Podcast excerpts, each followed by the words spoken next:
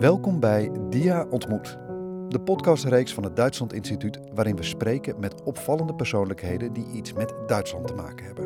In deze aflevering gaat Wiepke Pitlik in gesprek met Ronald van Roede, de Nederlandse ambassadeur in Berlijn. Van Roede is nu iets meer dan een jaar ambassadeur in Duitsland en was daarvoor ambassadeur voor Nederland bij de Europese Unie. Ook heeft hij jarenlang in Den Haag gewerkt, onder andere als plaatsvervangend secretaris-generaal op het ministerie van Buitenlandse Zaken en als adviseur van de premier. Wiepke praat met hem over Duitslands rol in Europa, de relatie met Nederland en over wat een ambassadeur zoal doet. Het gesprek is opgenomen op 10 november in Den Haag, op het ministerie van Buitenlandse Zaken. Om te beginnen vraagt Wiepke naar Van Roedens eigen impressie van Duitsland voor hij naar Berlijn verhuisde. Kunt u zeggen wat uw indruk zo vanuit het buitenland van Duitsland was op politiek gebied? Ja, ik had eigenlijk al wel heel veel met Duitsland te maken. In Brussel natuurlijk sowieso, want dan ben je constant met wetgeving bezig op allerlei terreinen. Dan zit je ook vaak in raden, dus je komt eigenlijk op alle niveaus ambtenaren tegen, maar ook ministers. Ik heb eerder ook bij de minister-president gewerkt, tijdens de eurocrisis. En ja, daar waren maanden dat ik bijna elke week in Berlijn zat. Dus in dat opzicht had ik denk ik wel een redelijk beeld van, van de Duitse politiek. Wat denk ik wel nieuw is, wat ik, wat ik, waar ik geen zicht op had, is eigenlijk uh, tweedeling bond-deelstaten. Dat is denk ik wel anders. Want ja, ik had dat in mijn vorige banen vooral met Berlijn van doen. Ja, vooral met de hoofdstad, met de bond. Dat kan en, ik uh, In deze baan kom je ook veel meer in deelstaten. En dan zie je eigenlijk dat Duitsland wat dat betreft natuurlijk veel breder is dan alleen Berlijn. Ja, nou heeft Nederland ook in die deelstaten uh, ook veel uh, consuls en uh, medewerkers die ja, economisch zeker. beleid zitten. wat is uw rol daar dan nog bij? Ja, het is toegevoegde waarde. Je moet daar goede afspraken over maken. We hebben natuurlijk consuls-generaal in München en Düsseldorf. Nou, die hebben een eigenstandige rol. Die, die zijn ook gezichtsbepalend. Maar ja, soms vindt men het toch wel mooi dat de ambassadeur komt. Uh, soms begeleid je ook delegaties. Dus uh, je hebt soms beurzen. Bijvoorbeeld als je de Hannover Messen hebt. Die, dat is niet per se Neder-Saxe. Dat is veel breder dan Neder-Saxe. Hij vindt een Hannover plaats. Ja. Nou ja, daar heb ik dan wel een rol. Uh, want daar, kom, daar komen gewoon vertegenwoordigers vanuit eigenlijk de hele wereld naartoe. Ja. En natuurlijk ook vanuit Nederland. Toch nog even terug naar het beeld wat u kreeg van Duitsland, uh, ook in Brussel. Uh, ik hoor vaak dat er toch naar wordt gekeken van ja, Duitsland is, is natuurlijk een heel machtig land in de EU en uh, weet ook goed zijn, zijn zin door te drijven. Zeker op economisch gebied af en toe neemt het soms flink op hè, voor bijvoorbeeld de Duitse auto-industrie. is daar nog het beeld veranderd? Heeft u gezien van oh ja, als je dat vanuit Duitsland bekijkt, is dat toch weer anders? Nou, niet per se. Maar nogmaals, ik zie wel dus uh, onderscheid tussen wat Duitsland uh, als, als land voorstelt en waar je in Brussel veel meer van ziet. En eigenlijk de deelstaten waar soms eigen accenten worden gelegd. En waar soms ook wel verschillende percepties bestaan, verschillende opvattingen. Ook over economisch beleid, maar ook over andere, bijvoorbeeld ook over natuurbeleid, ook over wetenschapsbeleid. Ja, dat is waar. Dat krijgen we eigenlijk in Nederland en ik kan me voorstellen ook in Brussel minder mee. Hè? Die, die uh, interne verschillen ook. En er kan ook flink strijd uitbreken tussen die verschillende deelstaten ja. en de, de bond. Soms, soms. Uh, de deelstaten hebben denk ik een hele wezenlijke rol. Je ziet dat heel recent bijvoorbeeld met steunpakketten. In het kader van eigenlijk de energiecrisis. Dan uh, wordt er in Berlijn gezegd van nou 200 miljard steunpakket. Vervolgens komt de vraag wie betaalt het? En dan moet dus de regering in Berlijn in, in conclave, in overleg met alle deelstaten, om daarover afspraken te maken. Ja. En ik denk dat wat dat betreft de bestuurlijke structuur van Duitsland is anders dan die in Nederland. En, dat, uh, en dat zie je niet onmiddellijk als je in Den Haag zit. En dat ja. zie je ook niet onmiddellijk als je in Brussel zit, eerlijk gezegd. Er wordt ook wel gezegd dat in die zin Duitsland een heel geschikt EU-land is, omdat het zelf al een beetje zo'n structuur heeft, zoals ook de EU heeft. Hè? Met, EU heeft natuurlijk allemaal lidstaten, Duitsland heeft allemaal deelstaten. Ja, in zekere zin. Uh, want er zijn natuurlijk ook de, binnen die, uh, tussen die deelstaten wel verschillen. Dus echt verschil bijvoorbeeld tussen de oostelijke deelstaten en, en, en de deelstaten van, de, uh, van het oude West-Duitsland. Er zitten ook wel economische verschillen, ook wel politiek, ook cultureel denk ik. Er loopt ook een lijn door Duitsland van een bevolkingsdeel wat overwegend oorspronkelijk katholiek was en wat overwegend protestant was. Ja. Dus die verschillen zijn er wel, zeker. Ja. ja. en op economisch gebied, wat zijn daar de verschillen? Ja, op economisch zie je het, je hebt natuurlijk van ouds het Roergebied, wat een hele sterke, uh, ja, gewoon een industriegebied is. Mm -hmm. uh, eigenlijk ook heel vergelijkbaar met Nederland qua bevolkingsdichtheid, qua industrialisatie. Um, je ziet nieuwe ontwikkelingen in dat opzicht op het gebied van digitalisering, high-tech, in Noord-Duitsland, de regio rond Hamburg en Bremen. En aan de andere kant in Beieren en Baden-Württemberg. En, en daar tegenover zie je Oost-Duitsland, waar, waar overigens ook heel veel ontwikkelingen zijn.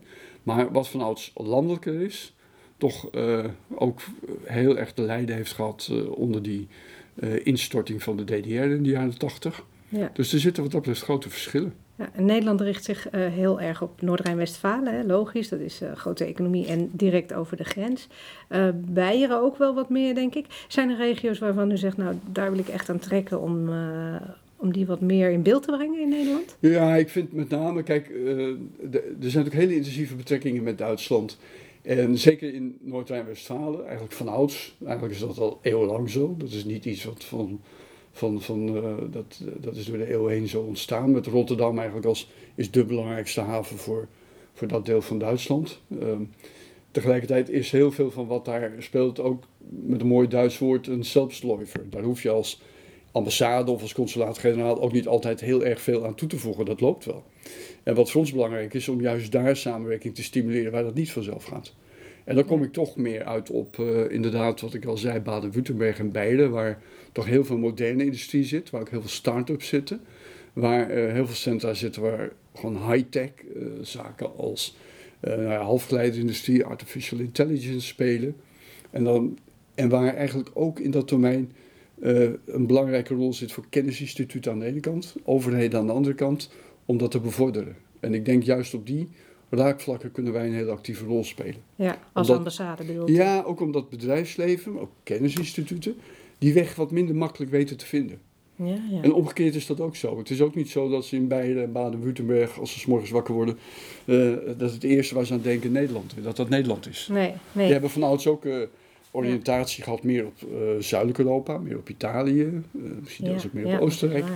Dus het is ook niet zo dat, dat wij daar onmiddellijk gewoon bovenaan de agenda staan. Ja, en heeft u daar een concreet voorbeeld van, van zo'n samenwerking? Dus uh, want u koppelt dan een Nederlands instituut, of brengt die met elkaar in contact, een Nederlands instituut? Ja, we hebben hele mooie voor, we hebben goede voorbeelden. Eén is Reutlingen, Technische Universiteit, die nauw samenwerkt met, met Eindhoven, ook op het gebied van het stimuleren van nieuwe technologieën. Ja, universiteit in Eindhoven, denk ik. Ja. En ook, ja, maar ook Campus Eindhoven, ook mhm. om te zeggen, zet jonge mensen, studenten, leerlingen, breng die ook al gewoon in contact met het bedrijfsleven. Ja. Uh, en geef ook gewoon uh, die mensen de kans om eigenlijk daar ervaringen op te doen.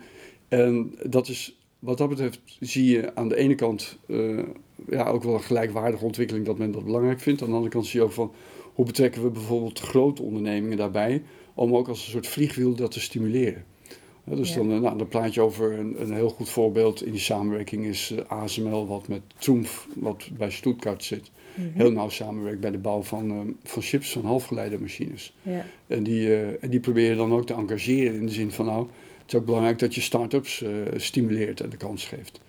En een ander voorbeeld. Dat is wat u dan tegen zo'n bedrijf zegt. Als waar wij gewoon samen, ook met vertegenwoordigers vanuit Nederland, uh, leggen we daar die verbinding. Oh ja, en, uh, ja. Nou ja, dan, u organiseert dan eerder een soort uh, handelsbezoek? of, ja, of, de, of, of, of, een seminar of een roundtable. En. Nou ja, dan kan het soms helpen dat ik erbij ben. Dan gaan de deuren wat makkelijker open. En, we gaan op 2 december gaan we iets soortgelijks doen in Bamberg. Dat zit eigenlijk in de, in de noordoostkant van Beieren. Dan gaan we ook zo'n soort field lab openen. En, dus ja, dat is dan ook een samenwerkingsverband tussen Nederland en, en, en dat deel van Duitsland. Op welk uh, gebied? Welke ja, ook op, het, ook, ook op het gebied van, uh, van high-tech. Dus het is eigenlijk heel breed. Ja. maar het is met name ook om te zeggen van nou, hoe ga je eigenlijk nieuwe technologieën helpen stimuleren en hoe geef je ook kleine startende bedrijfjes een kans om daar een rol in te spelen. Ja.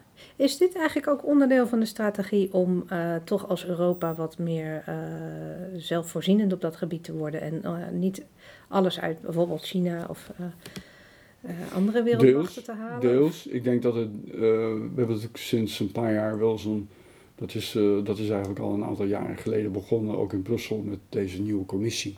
en je ziet het nu eigenlijk wel versterkt door aan de ene kant corona, aan de andere kant ook wel door door wat er in Oekraïne gebeurt, dat ze zeggen, ja, we moeten wel voorkomen dat we als Europa te eenzijdig afhankelijk worden van grote spelers buiten Europa. En dat is, uh, nou, dan, China als voorbeeld, maar dat geldt in zekere zin ook voor de Verenigde Staten. Ja.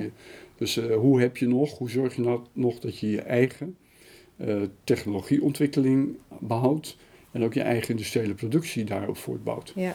Dat is denk ik, en dat, dat, is, dat, is een, dat is in de tijd dat ik in Brussel zat eigenlijk al begonnen. Toen was er eigenlijk van een crisis als zodanig nog helemaal geen sprake, maar toen werd al gezegd, we hebben onze batterijtechnologie verwaarloosd en er wordt geen batterij meer in Europa geproduceerd. En als wij de mobiliteit, dus personenauto's en andere verkeersvormen, als we dat willen elektrificeren, dan moet het niet zo zijn dat we helemaal afhankelijk worden, niet alleen van technologieontwikkeling, maar ook van productie buiten Europa. Ja, nou zitten we gelijk alweer op de economische betrekkingen Ja, eigenlijk. Hè? ja. Want dat is natuurlijk ook, eh, Ja. Duitsland is onze belangrijkste handelspartner, dus dat is logisch. Er gebeurt heel veel op dat gebied. Ehm, maar u doet ook dingen op ander terrein, denk ik. Waar houdt u zich verder nog mee bezig? Of bent u echt eigenlijk puur economisch bezig? Nee, nee, zeker niet. Ik vind het, ehm, de, als je kijkt naar de ambassade, de mensen die daar werken, ongeveer 60 medewerkers. Daarnaast hebben we dus medewerkers in, in Düsseldorf, München. eh, en we hebben ook nog Netherlands Business Support Officers. Nou, die mensen zijn wel heel erg economisch bezig. Maar bij ons zit een grote afdeling cultuur en communicatie. Er zit een grote afdeling defensiesamenwerking. We hebben uiteraard een politieke afdeling die erg kijkt naar buitenlandse politieke samenwerking, Europese samenwerking. En dat is op een veelheid aan dossiers. Ja, We hebben daarnaast ook nog een consulaire taak. In Nederland, we hebben in Duitsland, dat is al een iets minder mooi aspect van, eh, van de, de buurlanden. We hebben, we hebben een heel groot aantal gedetineerden in Duitsland. ja dat is van tijd tot tijd moeten we daar ook aandacht aan besteden. Ja, ja. We hebben ook grensoverschrijdende, grensoverschrijdende samenwerking. Een heel belangrijk dossier. Eh, en verdeeld speelt zich dat af in Düsseldorf, consulaat-generaal. Maar daar spelen we vanuit de ambassade ook een rol. Nou, daar zitten hele mooie dingen in. Zoals samenwerking op het niveau van brandbestrijding, eh, hulpdiensten, medische verzorging, arbeidsmarkt. Maar er is ook grensoverschrijdende criminaliteit. ja. U heeft ook Daar is- van de, van de, de ja, in Duitsland een mooi woord, de automaten sprengen, oftewel Ja, de plofkraken. ja, precies. Gemiddeld meer dan één plofkraak per dag. Ja, Nederlanders hè, het die dat in Duitsland wijst eh, naar doen. Nederlandse Ja. daders. Ja. Dus ook op dat punt werken we heel nauw met, eh, met Duitsland samen. ja, dat zijn inderdaad eh, hele andere terreinen van samenwerking. Waar ligt nou uw hart? Een van de hele leuke dingen aan ambassadeur zijn in Duitsland is dat je je eigenlijk met alles mag bemoeien. En dat die relatie zo ontzettend breed is. Ja, Dus, eh, dus daar heb ik ook niet echt een, Ja. ja. heb ik een voorkeur. Ik vind dat economische werk, dat ligt me goed. Daar heb ik ook redelijk wat ervaring in. Ik vind aan de andere kant ja, ook culturele manifestaties. Eh, we bereiden bijvoorbeeld de Leipziger Boegmessen voor. In 2024 zijn Nederland samen met Vlaanderen zijn we gastland. ja, Dus eh, nou, dat vind ik ook een heel belangrijk event. We halen regelmatig ook schrijvers, cineasten, of die halen wij niet naar Duitsland, maar we steunen wel die events. Ehm documentairemakers, eh, dat, is, dat zijn gewoon hele leuke, hele mooie events. We hadden het Concertgebouworkest bij de opening van het Berlin Muziekfestival. eh, eind augustus. Prachtig moment, dat is ook een beetje start of the season. Dan is iedereen weer terug in Berlijn. En het is natuurlijk heel leuk als je, eh, als je in, in de context van zo'n concert dan ook gewoon je, je netwerk, je contacten kunt uitnodigen. ja. En daar heeft u natuurlijk ook een representatieve functie. U Ja. vertegenwoordigt daar eh, Ja, zeker. Nederland. Ja. Ja. Heeft u zichzelf, want eh, u bent vorig jaar begonnen, heeft u een taak meegekregen van iets wat echt eh, een bouwput is waar u mee aan de slag moet? Nee, helemaal niet. Nee, zich heel? Vroeger kreeg je als ambassadeur een, eh, kreeg je een soort beleidsbrief mee. En daar stond dan in wat je eigenlijk geacht werd te doen. En die hebben ze afgeschaft bij Buitenlandse Zaken. Oh. Dus zo van, Dus u mag het Je zelf doet maar wat. maar ik heb wel... Kijk, er zitten natuurlijk wel... We hebben een eh, middellange termijn strategie. Die is net vorig jaar vastgesteld. Net voor mijn aantreden. Dus daar staan een aantal accenten in. Van, nou, dat is eigenlijk bepalend voor de beleidsagenda de komende jaren. Dus dat is dan in feite ook een beetje ja, je gids eh, op basis waarvan je werkt. Ja. Ik heb zelf, ehm, ik vind het heel belangrijk om met name in Den Haag ook aandacht te vragen voor die grensoverschrijdende samenwerking en de grensoverschrijdende aspecten van Ja. wetgeving en regulering. Ehm, ik, ik denk van Den Haag is, en dat is in Berlijn overigens niet anders hoor, is natuurlijk toch heel erg met de nationale politiek bezig. Ja. Dat is een hele belangrijke rol. En, en daarna komt al heel snel Europa. Terwijl heel veel wetgeving eh, heeft grote consequenties voor wat er in het grensgebied speelt. Dat klopt. En ik Ja. denk dat het belangrijk is om ook bij ambtelijk Den Haag, maar overigens ook bij de Tweede Kamer eh, en ook bij de Raad van State, ook, ja, ook een beetje tussendoor te krijgen van nou, er speelt heel veel. En het is niet alleen maar Den Haag-Berlijn. Ja, Of de, of, of de driehoek Den Haag-Berlijn-Brussel. dit hoor ik. Ik werk al eh, meer dan tien jaar bij het Duitsland Instituut. En al heel lang zeggen ze dat, dat er in Den Haag te weinig eh, ook naar de deelstaten, dus net over de grens wordt gekeken. En, ehm, Ik vind het, ehm, ik vind het heel goed. Wat de, eh, we hebben nu minister Bruin Slot, minister van Binnenlandse Zaken en Koninkrijksrelaties, die ook eigenlijk verantwoordelijk is voor die grens, direct grensoverschrijdende samenwerking. ja, dat is nieuw, hè? want eerst Ja. was daar een grensmakelaar voor. En nou We zijn hebben- daar we hebben- allerlei. eh, Daarvoor deed Ja. Raymond Knop, zoals het deed het, als staatssecretaris. ja. Die was, eh, die was er ook heel bevlogen in. Beide komen uit, het, uit de grensstreek. mhm, Dat heeft wel een voordeel, denk ik. ja. Omdat ze het ook uit hun, uit hun jeugd, vanuit hun achtergrond kennen. mhm. Ehm, dus ik heb daar eigenlijk wel hoge verwachtingen van. Eh, de minister was ook bij de grenslandconferentie. Elk jaar is er een grenslandconferentie met Noord- en Westfalen. ja. De vorige keer was hij in Aken. Volgend jaar, eh, ik denk in het najaar, is hij in Nijmegen. Volgende week is er in Groningen een, een, een grote happening over grensoverschrijdende samenwerking. Daar zal de minister ook zijn. Ik denk wat dat betreft, dat zet ook wel wat in beweging. Want dat betekent dat vervolgens ambtenaren, die, ja, die komen daar ook weer vandaan met, met opdrachten, met ja. met vervolgwerkzaamheden. Eh, er is ook in het regeerakkoord gezegd bij nieuwe wetgeving. Kijken we ook naar de effecten die dat heeft op die grensoverschrijdende relatie. ja, dat is, wel, dat is ook nieuw. Ja, dat ik, vind ik wel, dat is wel eh, belangrijk. Ja, Kijk, ja, er, werken, zeker. er werken over en weer, er wonen 100.000 Nederlanders eh, net over de grens in Duitsland. Eh, omgekeerd wonen er een paar honderdduizend Duitsers die eh, verblijven in, in Nederland. Er zijn 25.000 Duitse studenten die aan Nederlandse universiteiten studeren. Ja. Vooral eh, langs de grens, Enschede, Nijmegen, Maastricht. En ehm, je zag bijvoorbeeld bij corona, ehm er gingen mensen opeens thuiswerken. Ja. En nou is de afspraak tussen Nederland en Duitsland dat je belasting betaalt daar waar je werkt. Maar dat werd natuurlijk problematisch toen die mensen opeens thuis gingen werken en dus eh, niet meer de grens over gingen. Waar betaal je dan belasting? Ja. Nou, dat is gelukkig heel pragmatisch opgelost. Gewoon door te zeggen, nou, het blijft zoals het was, voorlopig.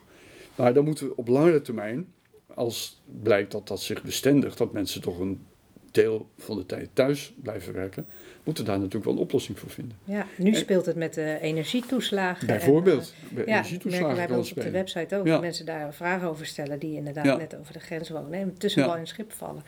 En bij beide landen niet voor Ja. de regelingen in aanmerking Ja. komen, inderdaad. Ja, dus... eh, in En je hebt natuurlijk in het grensgebied, hè, Ja. op het moment dat je dus een wetgeving creëert, die, eh, dan heb je altijd het risico dat de negatieve effecten van die wetgeving geëxternaliseerd worden. Dat je dus, bij wijze van spreken, als je in Nederland de belasting op, eh, ik noem wat, op benzine verhoogt, ja, dan gaan de mensen in de grensstreek, die wippen even de grens over om te tanken. Ja, Dus eh, als je dat bijvoorbeeld doet met het idee dat je mensen wilt aanzetten tot, eh, ik noem maar wat, zuiniger energiegebruik, dan heeft dat niet zoveel zin. Je, het leidt alleen maar tot meer mobiliteit. ja, en dat hebben we natuurlijk tijdens corona ook wel gezien. Dat de maatregelen soms verschilden. Soms ging in Nederland alles dicht, soms ging in Duitsland alles dicht. Nou, dat brengt onmiddellijk een enorme stroom mensen op gang. Ja, en het heeft voor, denk ik, voor veel mensen echt voor een bewustzijn van die grens überhaupt weer gezorgd. Ja, ook dat, dat. ze ineens merken, Ja. oh, die grens is er nog wel Die grens is degelijk. er, zeker. Ja, en die kan ook dicht gaan. Hij is Ja. niet officieel dicht gegaan. Hij is nooit dicht gegaan. Maar de beperkingen waren wel zo groot Ja. dat mensen niet eh, Nee. de grens over konden. Nee, ik vond het wel over, overigens uniek eh, in de zin dat in Europa zijn twee grenzen nooit gesloten geweest. Tussen Slovenië en Italië en tussen Nederland en Duitsland. En dat zegt wel iets over de, de kracht ehm, eh, van het netwerk. Nou, heeft u dus ook, ook, aangegeven dat u probeert het Duitse beleid te. Nou ja, dat is ook de taak van de ambassadeur, hè, om het Duitse beleid te beïnvloeden op zo'n manier dat dat gunstig is voor Nederland. Ehm, hoe, hoe gaat dat in zijn werk? Hoe doet u dat? Loopt u dan bij de ministeries binnen? eh Soms. WhatsAppt u met de ministers? Hoe, hoe werkt dat? Soms, je, maakt, eh, je brengt bezoeken. Dat doe ik niet alleen, dat, doe ik met, dat doen ook natuurlijk andere medewerkers. Dus je gaat soms eens praten. Eh, soms ook onder het mom van ik wil wel eens even weten wat u van plan bent op dat en dat terrein. Ja. Heeft u een Eh. concreet voorbeeld waar u het aan kunt ophangen? Nou ja, een heel concreet voorbeeld is de Einstein-telescoop. Dat is een heel mooi project in eh, Zuid-Nederland. En dat is een samenwerkingsverband met, eh, tussen Nederland, België en dan in België vooral Vlaanderen en Noord-Rijn-Westfalen. En uh, daar heeft de Nederlandse regering al heel wat een, forse toezegging gedaan om, om, om, dat mede te financieren. Dat is een project waar uiteindelijk in Europa wordt besloten aan welke regio dat wordt toegekend, die Einstein-telescoop. Mm -hmm. vraag me niet naar de techniek, maar het komt erop neer dat je met, aan de hand van zwaartekrachtgolven op een gegeven moment het heelal, het heelal kunt verkennen. En de regio Zuid-Limburg is daar uit, bij, uit, bij uitstek voor geschikt om dat daar aan te leggen. En dat heeft een enorme impact voor uh, universiteiten, ook weer voor bedrijven, omdat het ook weer allerlei kennis genereert waar ze iets mee kunnen. Uh, dus dat is een gezamenlijk project. Is dat om adreskundige redenen dat Limburg daar geschikt Ja, het is, geo het is geologisch een Ja. stabiel gebied. Ah, zo. En omdat het stabiel Ja. is, eh, is dat bij uitstek geschikt eh, om dat daar aan te leggen. Ja. En tegelijkertijd zit er een mooie kennisinfrastructuur in de, in de regio daaromheen. Met universiteiten in Luik, Maastricht, Aken. Maar Ja. daar heeft u, eh, wat was uw rol daarin? Hoe Nou, mijn daar- rol is voor- vooral dat, laat ik zo zeggen, eh, eh, is vooral om ook de bond daarvoor te interesseren. Mhm. Want Noord-Rijn-Westfalen is een partner en Noord-Rijn-Westfalen wil het heel graag. Maar Noord-Rijn-Westfalen heeft ook in zijn eentje heeft niet de middelen om dat te financieren. Dus we hebben daar ook de, we hebben daar ook de bond bij nodig. Ja.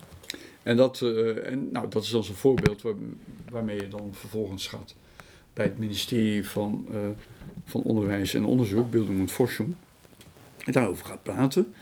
Eh, wat je dan ook gaat insteken op het moment dat eh, minister Dijkgraaf naar Berlijn komt. Ja. Eh, waar ik overleg voer met de Duitse vertegenwoordiger, sorry, de vertegenwoordiger van Noord-Rijn-Westfalen in Berlijn, do- dokter Mark Speich, om te kijken van wat kunnen wij doen om, om die bond te bewegen om daar ook zijn zegen aan te geven. ja, dat kan ik me voorstellen. Dat is een mooi voorbeeld van zo'n hele concrete lobby voor één Ja. project. Maar bent u ook bezig met bijvoorbeeld ehm, het EU-beleid? Dus hoe Duitsland zich opstelt ten opzichte van, nou laten we ze de, de gasprijs eh, bremsen, zoals ze dat in Duitsland zeggen. Ja. wij dat hier? Een gasprijs Prijsdekker. plaf- plafond Prijsdekkel en eh, ja. eh, invoeren. Dus probeert u daar ook meer Duitsland op de lijn van Nederland te krijgen? Of ja, ik moet eerlijk zeggen, daar zitten we eigenlijk heel redelijk op één lijn. Maar er is heel veel contact over weer op energiegebied. Energie is sowieso een ongelooflijk Ja. belangrijk onderwerp. Ja. We hebben natuurlijk net klimaatconsultaties gehad. Hè? Dus de minister-president en een aantal ministers zijn naar Berlijn gekomen. Is het contact nu in de energiecrisis zo groot? Of dat was al... eh, Het was al, het was al groot. Eh, het is door de energiecrisis heeft het aan betekenis gewonnen. ja. Omdat er eigenlijk een acuut probleem bij komt. Dus er zat al heel veel samenwerking in eh, ontwikkeling van alternatieve energie, windenergie in de Noordzee. Eh, bijvoorbeeld de windenergieplatforms in de Noordzee, die worden voor een groot deel worden die eigenlijk onderhouden en verzorgd vanuit de Eemshaven aan de Nederlandse kant van de grens. ja. Ehm, er zit al heel veel samenwerking met Rotterdam op het gebied van. ehm, nou ja, eh, uit, uiteraard, Rotterdam is eigenlijk de belangrijkste Ja. overslaghaven Ja. voor energie, was het al voor het Roergebied. Steenkool en olie. Nou, nu praten we over de ontwikkeling van waterstof als een energiedrager. Ja. We hebben het ook over LNG, doordat het gas uit Rusland wegvalt. Ja, Dus. LNG-terminals in ook weer Eemshaven, maar ook in Rotterdam. Werken ze eh, ook in samen, hè? Duitsland Daar werken en we nou in samen. Ja. De aanleg van LNG-terminals in Duitsland, waar Nederlandse bedrijven als GasUnie bij betrokken zijn. Ja. We hebben, zo, dus we hebben eigenlijk een enorme verbinding, eh, geografisch, maar ook historisch, dat zelfs als we helemaal niet, zelfs als we niet zouden willen samenwerken, dan ontkwamen we daar niet aan. We moeten Nee. wel samenwerken. Nu we toch bij het thema energie zijn, eh, minister van Economische Zaken en Klimaatbescherming Robert Habeck van de Groenen, Ja, die is inderdaad al maanden, eh, eh, nou die reist stad en land af om overal zoveel mogelijk energie vandaan te, te halen. Eh, probeert daar ook, nou hij is in Qatar geweest, probeert daar overal deals eh, te maken. Ik kan me zo voorstellen dat hij ook al wel in Nederland eh, heeft aangeklopt. Want wij hebben natuurlijk nog steeds dat gas in Groningen zitten, wat we daar willen laten zitten. Maar ik kan me voorstellen dat de Duitsers daar wel naar kijken. Is, Nou, is ze kijken wel naar. maar en, en sommigen denken dat het op is.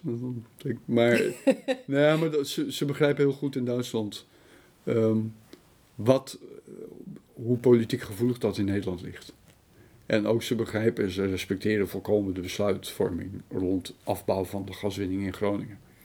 Dus dat snappen ze. Tegelijkertijd, zij zijn veel sterker afhankelijk ehm, tot nu toe geweest van Russisch gas en ook Russische olie. Dus ze doen ook wel een beroep aan ons om, uh, om solidair te zijn en in tijden van klapte te leveren. Dat zijn trouwens afspraken die ook op Europees niveau. Zijn gemaakt, waarbij lidstaten hebben toegezegd elkaar te zullen helpen. Dus we hebben dat soort afspraken, in zekere zin ook met België en ook met andere lidstaten. Maar Dus- verwacht u als het nou van de winter echt eh, penibel wordt in Duitsland, Ja. als die gasvoorraden eh, toch hard opgaan? Ze hebben de reserves nu goed gevuld, maar ja, Ja. die gaan ook snel weer leeg als het echt koud wordt. Wat denkt u? Komen ze dan hier weer? Nee, ik denk het niet. Ik denk het niet. Ik denk het niet. Toch, Nee, want ik denk dat ze aan de, andere, aan de ene kant gewoon volledig de Nederlandse autonomie op dat punt respecteren. Ze accepteren Ehm, dat gewoon zoals het is. Dus, eh, ja, dat, is- dus dat, dat, is, dat is een eh, gegeven. en zouden ze dan bij u komen? Of werkt dat niet zo? Nee, het is zo. Nee, ik denk dat. dat laat ik zo zeggen. Ik heb, ik heb contacten met, eh, met ministeries. Tegelijkertijd zijn de contacten met Nederland. tussen Nederland en Duitsland ook zodanig dat. Eh laat ik zo zeggen, de ministers Jet en Habeck. die, die hebben inmiddels elkaars 06 wel. Ja, Dus die weten elkaar wel te vinden. En dat doen ze ook. Er zijn wel andere ontwikkelingen. Eh, we hebben bijvoorbeeld ook nog de ontwikkeling van kleine gasvelden in de Noordzee. Eh, we hebben op zich een hele goede afspraak ook met Duitsland dat waar dat in het grensgebied plaatsvindt, dat over en weer eh, er een soort advies- eh, en vergunningenplicht bestaat. En in dit geval ging het om een vrij groot gasveld eh, aan de grens van het, eh, van het Duitse Waddenzeegebied. Niet in het Waddenzeegebied.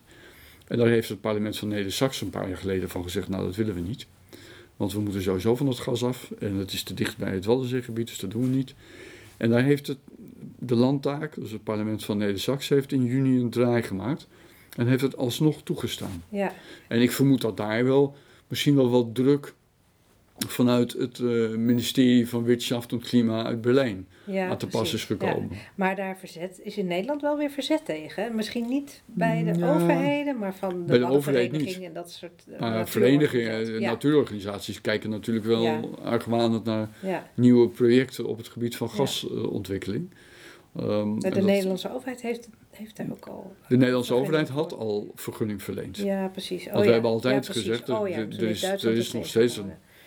Ja, een vergunninginstrument voor, voor de exploitatie en exploratie van gas in de Noordzee. Ja, Ja. Dit, zijn, dit zijn niet die enorme hoeveelheden zoals het veld in Slochteren. Maar goed, het zijn ja, in, in de crisis helpen alle. ja. dat is waar. Ja. ja. Ehm, En verder is, dat is heel belangrijk, denk ik, de ontwikkeling van waterstof als een energiedrager. Daar werken we denk ik heel nauw met, eh, samen met Duitsland. Ja. En dat is een samenwerking die vindt op landelijk niveau plaats. Die vindt plaats op regionaal niveau, tussen de noordelijke provincies bijvoorbeeld eh, en opnieuw Neder-Saxen. Maar ook tussen bijvoorbeeld de steden Hamburg en Groningen. Gewoon het, Ja. eh, het ontwikkelen van, wa- van groene waterstof als, eh, als een dat energiedrager. komt heel veel, wordt dat genoemd inderdaad, in de, Ja. als het over de Duitse-Nederlandse betrekkingen gaat. Ja. Dat er op waterstof, er is ook net een, een soort haalbaarheidsstudie gedaan, geloof ik, naar zo'n Duits-Nederlands eh, groene waterstof-initiatief. maar wat, wat houdt het dan concreet in? Wat moet, wat moet Groningen doen? Wat moet, eh, eh, Ja, nou, dat is een hele goeie. Ja. Dus denk ik, ik denk heel veel. Ehm, want het, het is aan de ene kant het ontwikkelen van de technologie. Eh want waterstof op zich, dat maak je van iets anders. Dus je gebruikt zonne- of windenergie om dat om te zetten naar waterstof. Bij die omzetting gaat nog heel veel energie verloren. Dus de technologie ontwikkelen om te voorkomen dat je eigenlijk die omzetting kunt doen zonder dat er te veel energie verloren gaat, dat is één aspect. En er zitten in Nederland gewoon hele instituten die daar, ongeloof, die daar ver in zijn. Dat is één. Aan de andere kant moet je opschalen. Dus je moet ook een markt ontwikkelen in de zin van eh, hoe groot ga je die installaties bouwen en wat voor investeringen trek je daarvoor aan. En als je investeringen aantrekt, dan wil een investeerder die wil ook weten dat er straks ook een vraag is naar het product. ja, dus het gaat Dus je moet een markt ontwikkelen. afnamegaranties Ja, en dergelijke. En dat is natuurlijk best Ja. een lastige, want eh, wanneer stappen ook bijvoorbeeld grote, grote industriële bedrijven als BASF, of Tata Steel, of Dow Chemical, eh ArcelorMittal, eh, wanneer stappen die over op waterstof? Ja, En die zeggen dan op hun beurt weer van ja, willen we wel, maar dan moet ook wel de aanvoer gezekerd zijn. Ja, precies. En waarom wil je het? Omdat waterstof kun je, net als gas en olie en steenkool, je kunt het opslaan. Ja. Dus je kunt eh, in die industriële toepassingen waar je 24/7 energie nodig hebt, als je alleen maar afhankelijk bent van wind- en zonne-energie, dan loop je een risico. Ja. Bovendien vraagt dat ook een wind- en zonne-energie, dus elektriciteit, vraagt enorme investeringen ook in de ontwikkeling van een, van een stroomnet, wat in staat is om, om aan die energievraag te voldoen. Ehm, ik wil nog even naar richting Europa. Want er is nu een ehm, nieuwe regering, natuurlijk ongeveer tegelijkertijd met u, denk ik, gekomen in, in Duitsland. Ja, Ehm, die regering zoekt duidelijk nog naar een, eh, een nieuwe koers, hè? Mhm. ook op in, in het internationale beleid. Er zijn natuurlijk ook andere partijen die nu, eh, het is een, een coalitie van de liberale FDP, ja, de Milieupartij De Groenen en eh, de SPD, de Sociaaldemocraten. Ehm, de inmiddels vertrokken Duitse ambassadeur in Nederland, meneer Brengelman, u kent hem vast. Dirk die die eh, heeft daar in een eerder gesprek over gezegd dat dat eh, nu een, een belangrijk eh, debat is achter de schermen. Ehm, Duitsland is een machtig land en hoe wil Duitsland nou die sterke invloed gebruiken? Meer ehm, defensief in Europees verband of meer proactief? Dus gaat Duitsland ook proberen de EU te hervormen? Of ehm, ja, blijven ze toch vooral voor hun eigen belang ehm, vechten? En dat is ook wel de kritiek die de laatste weken veel klinkt over, eh, vooral over kanselier Scholz eigenlijk. Dat hij wel erg voor de Duitse belangen gaat en af en toe een beetje dat Europese belang uit het oog verliest. Hoe ziet u dat? Ja, de laatste zie ik niet onmiddellijk. Ik, ik snap wel waar die kritiek vandaan komt. Dat heeft natuurlijk ook veel te maken met aan de ene kant zijn eh, recente China-reis. Ehm, aan de andere kant denk ik ook de afkondiging van het enorme steunpakket van 200 miljard. Ja, Waarbij andere Europese lidstaten zeiden van...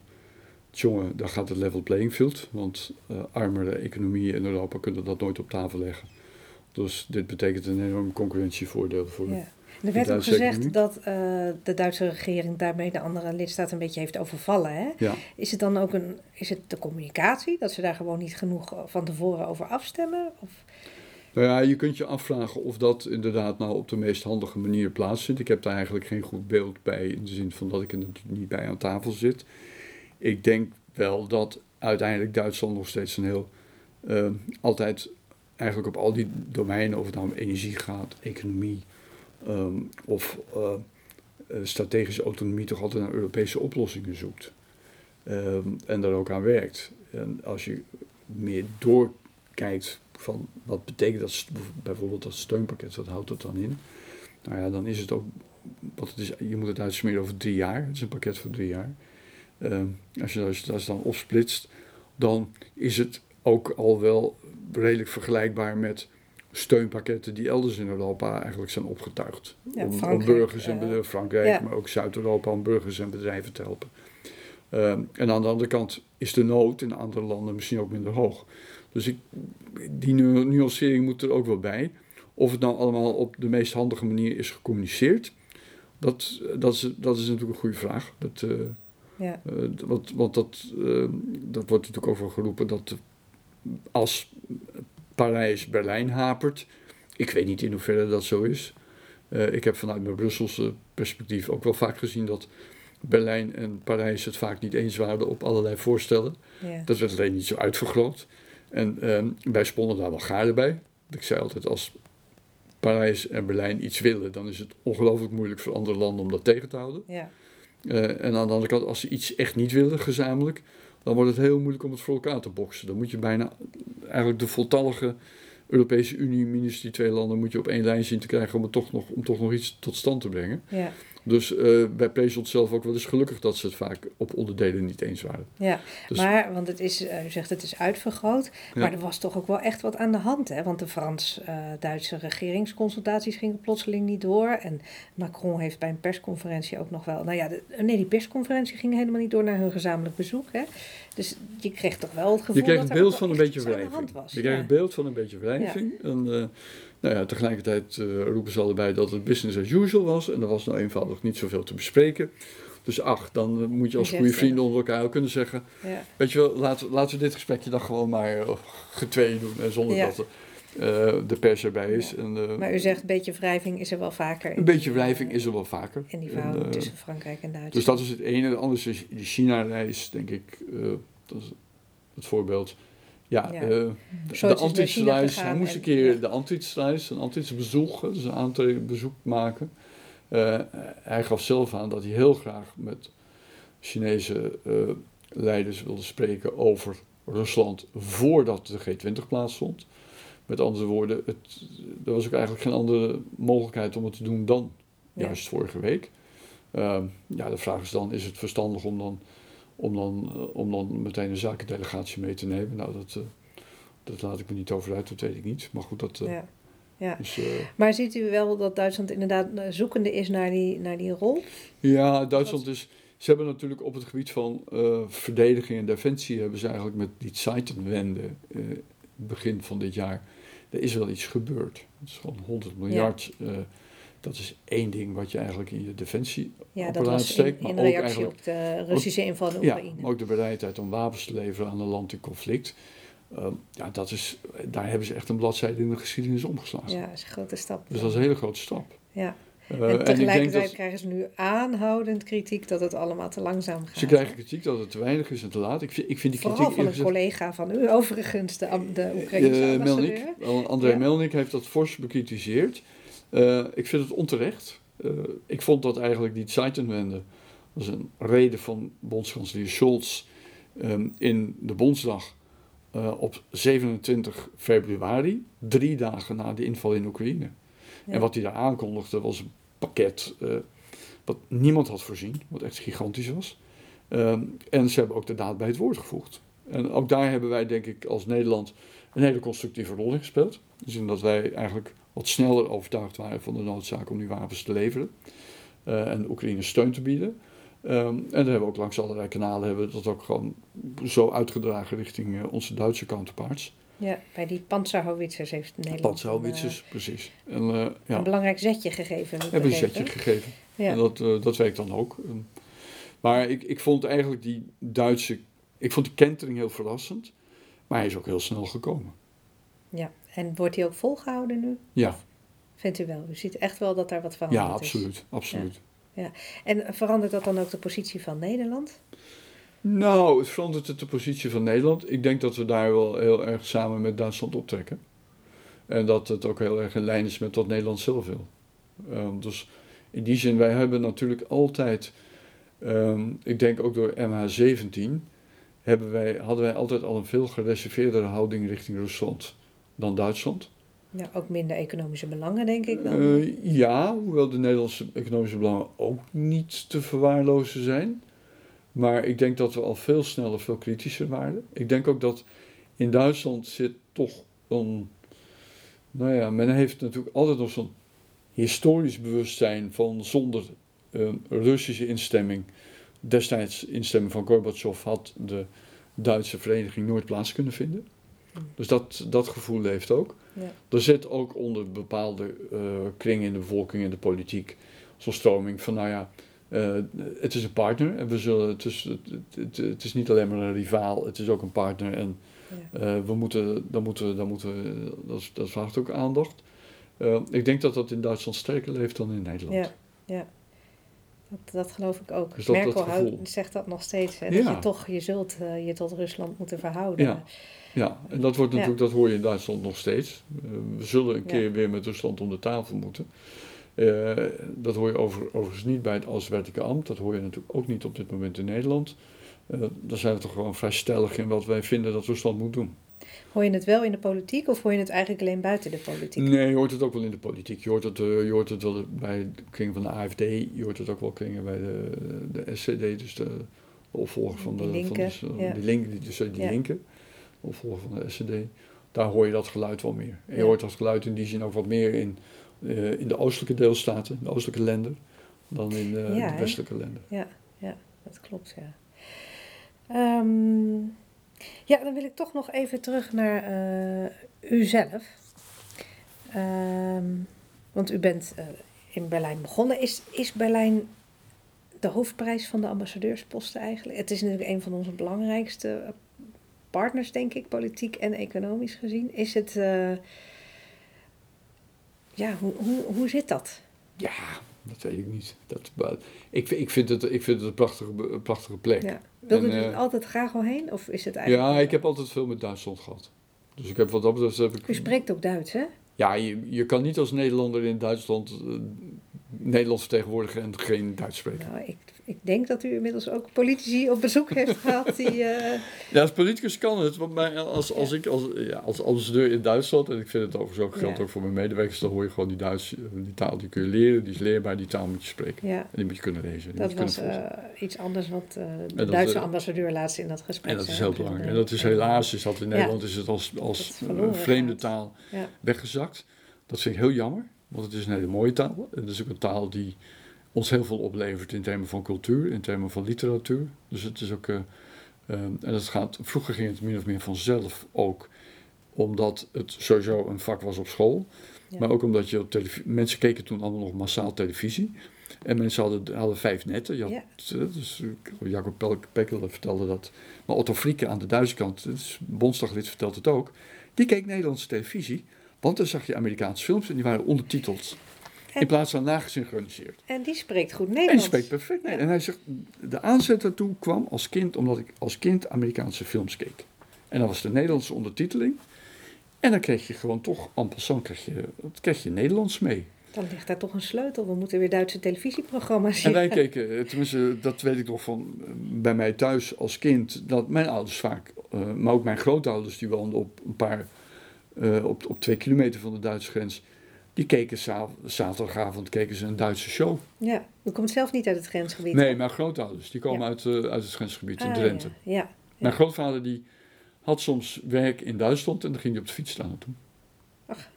Dan was hij een paar kilometer aan het fietsen en dan was hij Ja. de grens over. ja, ja. En toen was daar ook nog een echte grens. Waar je Daar had je, daar had je nog een tijd lang, had je, Nou ja, dat viel ook wel bij die mee. kleine wegen natuurlijk Nee. niet. Nee, maar officieel wel. Officieel wel, ja.